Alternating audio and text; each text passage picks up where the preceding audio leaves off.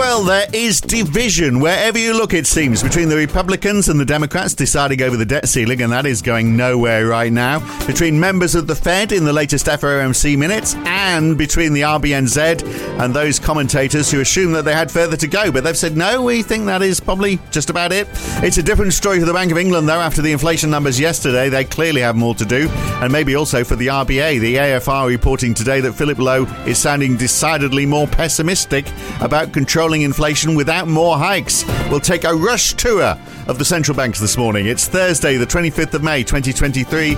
It's the morning call from NAB. Good morning.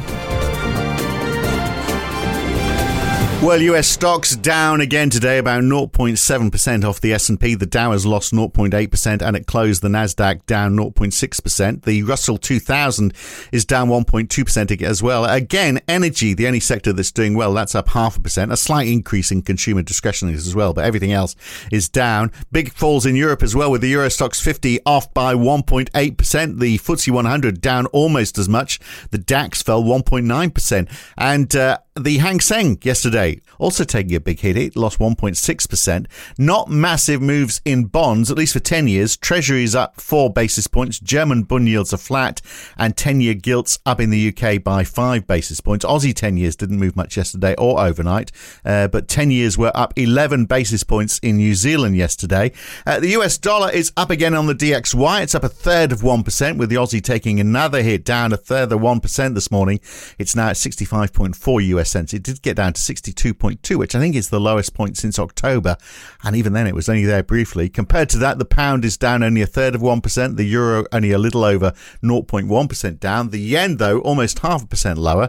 And oil rising further, another 1.2% for Brent and WTI is up 1%. Brent now almost 77.80 a barrel. Copper, incidentally, is down 2.5% today. Any gains made this year on the hope of a Chinese recovery all gone in copper prices.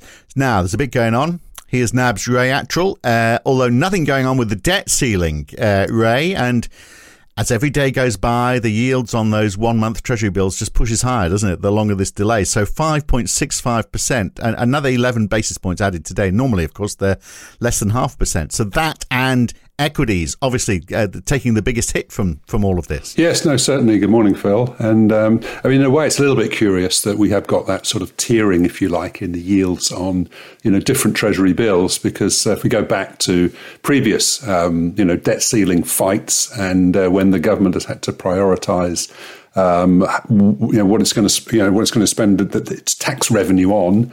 Um, you know, typically with Treasury bills, they can actually effectively simultaneously issue new Treasury bills to redeem um, you know, maturing ones, etc., without sort of that sort of bumping up against or exceeding the debt ceiling. But um, but obviously, it just plays to that nervousness that uh, nobody want, you know, but nobody wants to hold any Treasury security that's got uh, some chance of either not being redeemed or the coupon payment uh, not being paid on it. So it just sort of plays to that sort of febrile atmosphere, I guess. And you know, we're, we're already what are, we're now Thursday morning, and given that the um, Kevin McCarthy, the Senate leader, has inst- sorry, the House leader has insisted that the House will have a full 72 hours to review any legislation, assuming that there is some kind of handshake deal between um, between him and the president. Um, and July, June the first, if which is repeated by Janet Yellen overnight as the uh, the X date. Um, June the first is next Thursday, if I'm not wrong, um, which really says that you know you really need to have done a deal by this weekend in order to give time for the legislative process to run its course. So the clock really is ticking, you know, ever loudly, and that's why markets are, you know, in nervous. such a nervous mood. Yeah. So it's all about spending, isn't it? I mean, basically, McCarthy is there wanting deep cuts. Biden is saying a spending freeze is the best he can do you would have thought they can, he can go, well, okay, I don't want deep cuts, but I want so just cut something. Just it doesn't matter. Just give me a little cut. And he, you know, Biden goes, okay, I won't freeze. I'll give you a tiny. I mean, you know, there must be at some point they can actually get this together. You'd hope, wouldn't you? I would have thought so, and it does seem like that. You know, the contours of a deal in that sense are, are fairly clear. Um, you know, assuming that uh, McCarthy isn't insisting on um, you know tax cuts and, and, Biden doesn't insist on tax increases, it really is a question of uh, whether there's an agreement that will effectively freeze nominal spending in the next couple of years, or whether there will have to have to be some, as you suggest, even if only symbolic um, cuts in nominal spending. But the, the, important point for markets and the economy, I think, is that you know it's pretty clear that a deal, as and when it comes, is going to mean that fiscal policy overall is going to be more contractionary or disinflationary um, than would have been the case had we not got into this uh, this issue in the first place. So, in terms of you know how markets are reacting or, or will react if we get a deal, you know our sense is that um, you know yields on the US Treasury should be coming lower, not higher, as you, you, think instinctively, oh, we get a deal, it clears the decks for the Fed to carry on tightening or whatever, and Treasury yields should go up. And so, there's going um, to be a lot of new issuance as well, of course, isn't there? Because they're going to be playing catch up. Yes, of course. So obviously, if the tre- Treasury cash balances are down to zero, and they would normally be, you know, many hundreds of, uh, you know, of, uh, of millions of dollars, then, um, you know, obviously there is going to be that uh, that issuance as well. So, um, but overall, I think markets will certainly the longer end of the of bond markets will take the view that you know this deal is adding to downward pressure on an economy that already looks to be pretty close to up to the cusp of recession, and I think that will uh, embolden markets in the view that um, a the Fed is probably done tightening, and um, we can talk about the minutes in a second, and um, um, and that rate cuts are still a very realistic possibility for the back end of 2023. So the Aussie dollar, which obviously is taking quite a hit, is that from all of this, or is is is a bit of it China? So if we see, uh, or what else is it? If we see if we see this resolved, is the Aussie dollar go, going, going to come bouncing back up again? Well, to be honest, I think it's neither of them. I think it's the New Zealand dollar. I think this is a classic case of tail wagging dog. Um, I mean, nothing's gone right for the Aussie dollar overnight. We've got a risk off sentiment, as you say there. You know, the mood music coming out of, of, of China, um, particularly with respect to the, the loss of momentum in, in recovery, but also, you know, ongoing geopolitical tensions and the, the fact that the dollar renminbi exchange rate is back above seven, um, you know, without any overt signs of protest, even though we had those signals last Friday um, that the PBOC was sort of showing a bit of angst at what they saw, saw as one way trade. Um, but the fact that the New Zealand dollar crunched, you know, over 2% on the back of the pretty emphatic signal from um, RBNZ Governor Adrian Orr last night that the RBNZ thinks it's done at 5.5%, having lifted its uh, OCR by a quarter percent. Um, you know, typically, when you see a big move in the Aussie dollar or the New Zealand dollar against the US dollar, um, you know, the other currency um, typically moves in the same direction. So I think that's what got the ball rolling. Um, once we got through 65, 65, which is the low for the year, I guess that's triggered some sort of momentum or technical selling. And we've got down to what, 65.30, which um, looking at my chart, this thing, that's the lowest level since the 10th of November. November 2022. So that was a, was a big surprise from the RBNZ, wasn't it? I mean, I, I, just before that, of course, we had uh, quite a big fall in retail sales. That was quite a big surprise as well. But obviously, that wasn't the only reason. But it just uh, will have helped support the case that they have finished when there was speculation. One, maybe two more hikes. You know, people were talking about the impact of immigration and also an expansionary government budget. But uh, that's all been thrown out the window, it seems. Well, it's, certainly, I mean, it's interesting. You know, I, I listened to the full press conference from uh, from Adrian Orr last night. I have to say, he's a, a very impressive character who, uh, um, you know, doesn't take any nonsense from journalists and certainly doesn't suffer fools gladly. But um, interestingly, you know, he really sort of has a very different view from I think the way that the markets were thinking going into this on on the uh, the immigration thing. His, his view is it's actually adding to capacity in the economy, so isn't necessarily inflationary. He's taken um, explicit issue with the idea that the budget is um, expansionary and therefore inflationary. He says the the, uh, the budget is contractionary. Government spending is going down, um, and clearly the retail sales numbers I think have made a big impression.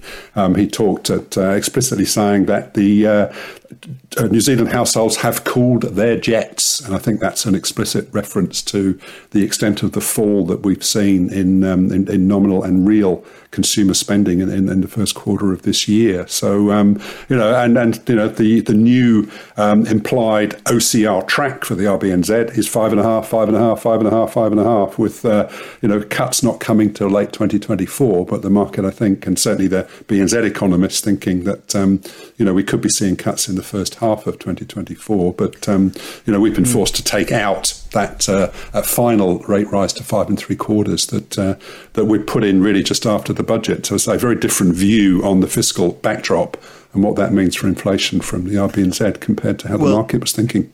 the RBA would have a long way to go, wouldn't it, to get up to five and a half? But more could be coming. So Philip Coorey in the AFR this morning uh, saying Philip Lowe is expecting more rate rises. Talking to the pollies yesterday, uh, he didn't sound that confident about walking that narrow path that he talked about, uh, which you know the path that contains inflation on one side without triggering the severe economic downturn on the other side. Uh, he was uh, sounding positively downbeat. It seems. Well, it seems so. Certainly, I've just been, been catching up on that story as well. That uh, you know didn't hit the AFR until, until after our local market closed last night. But um, you know the mm. message is that it was pretty downbeat, and I think that's you know not with reference to the economy per se, but in terms of the you know the, the sort of the, the narrowing of the runway, if you like, in terms of trying to deliver this soft landing by maintaining um, the labour the employment at the strongest possible level. So, um, I mean, he's really made no bones about it that the, the RBA still thinks also the RBA still thinks it's got more to do. And, um, you know, looking at, uh, say, we've obviously the RBNZ may be done, but it's done at five and a half. Um, let's talk about the UK uh, Bank of England prospects here. But,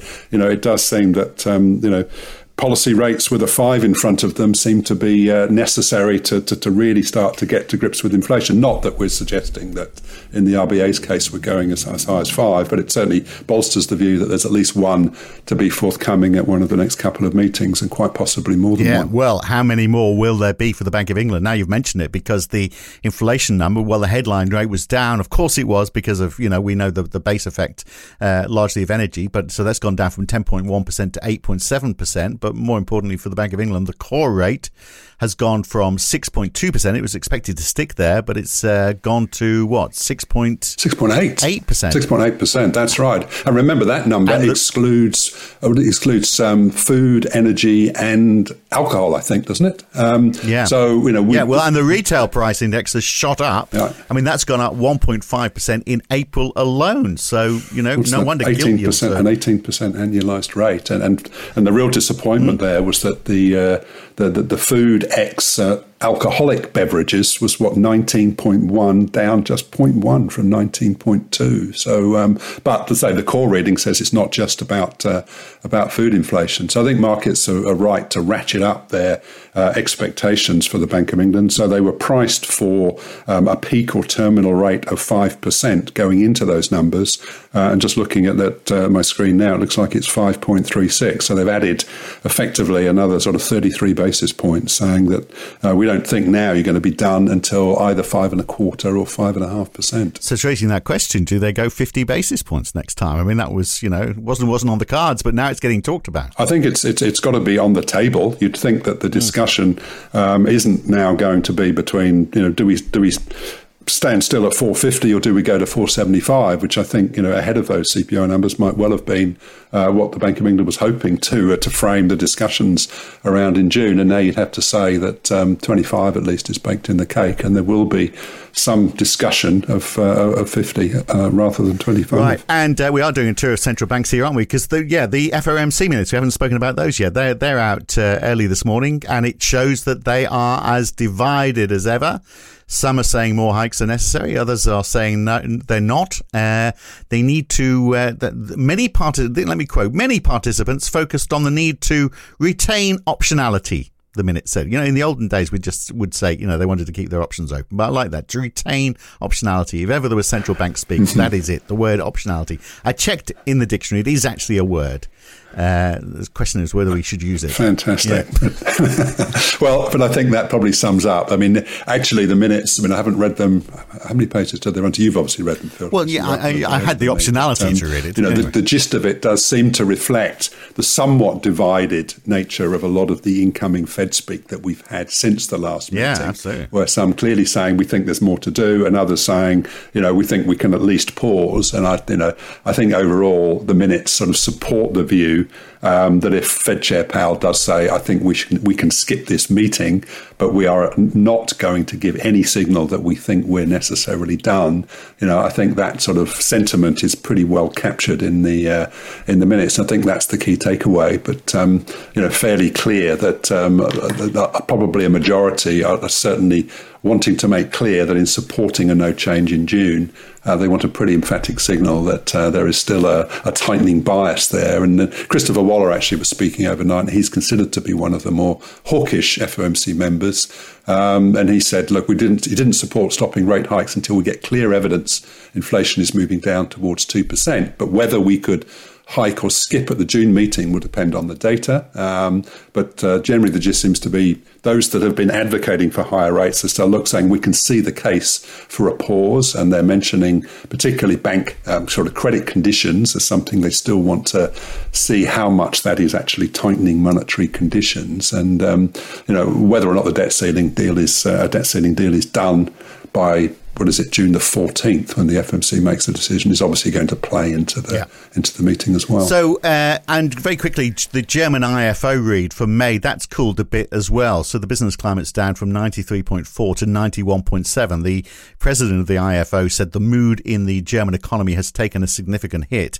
Now, we mentioned that stumbling economy in China, and there is a lot going on there. When we've seen it, you know, we, I talked about equities down in Hong Kong, the mainland as well, because we've seen a lot of weak data. There's that dispute about the supply of memory chips going on. You know, China is banning them from the US on national security grounds. And then on politics, we've had Russia's PM has been meeting with Xi Jinping and talked about closer ties on trade and mm, what else, perhaps?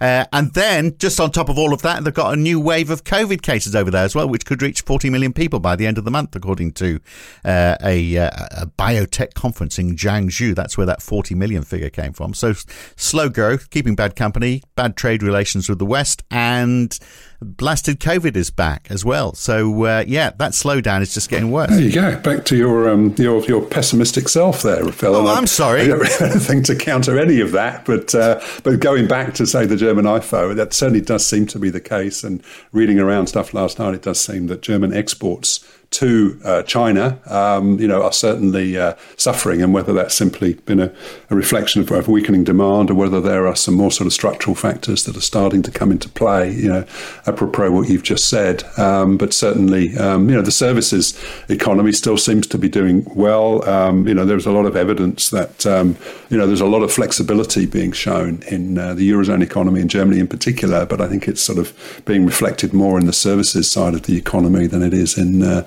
in, in, in manufacturing, but certainly uh, you know German manufacturing is, is clearly the, the laggard when it comes to, to the eurozone. We will incidentally get the final um, Q1 eurozone GDP numbers I think today. Um, they were negative mm. in Q4. They were flat on the preliminary reading, but if they if that goes if that flat goes to minus 0.1, then there are going to be a lot of headlines about uh, eurozone being in a technical recession um, either side of uh, the end of 2022. So watch out for that tonight. Well, and also German consumer confidence as well, and the second uh, estimate for U- US GDP and US pending home sales and those weekly initial jobless claims as well. Um, but of course, it's all that's all, that's all in the next 24 hours. But really, it's what happens in Washington uh, with the debt ceiling that everyone's got their eyes on, isn't it? Really. And then tomorrow, absolutely. Then tomorrow, the core PCE for the US, and uh, we've also got various ECB speakers out tonight as well. It just doesn't stop, does it, Ray? But, uh, it doesn't indeed. Although I think the data calendar is pretty much second tier today. Yeah. So I think all eyes still, um, you know, on Washington during our uh, Australian morning and the, the US evening. I think that's still going to be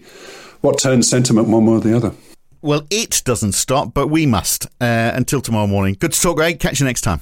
Well. Thanks, Phil. And while we've been talking, the meeting between Biden and McCarthy has finished for today or yesterday after four hours. Still no result, but things are getting a little better, McCarthy has said uh, to Fox Business. So I'm not quite sure what that means. They're only going to have half a default, perhaps. Anyway, more about that tomorrow. That's it for today. I'm Phil Dobby for NAB. See you in the morning.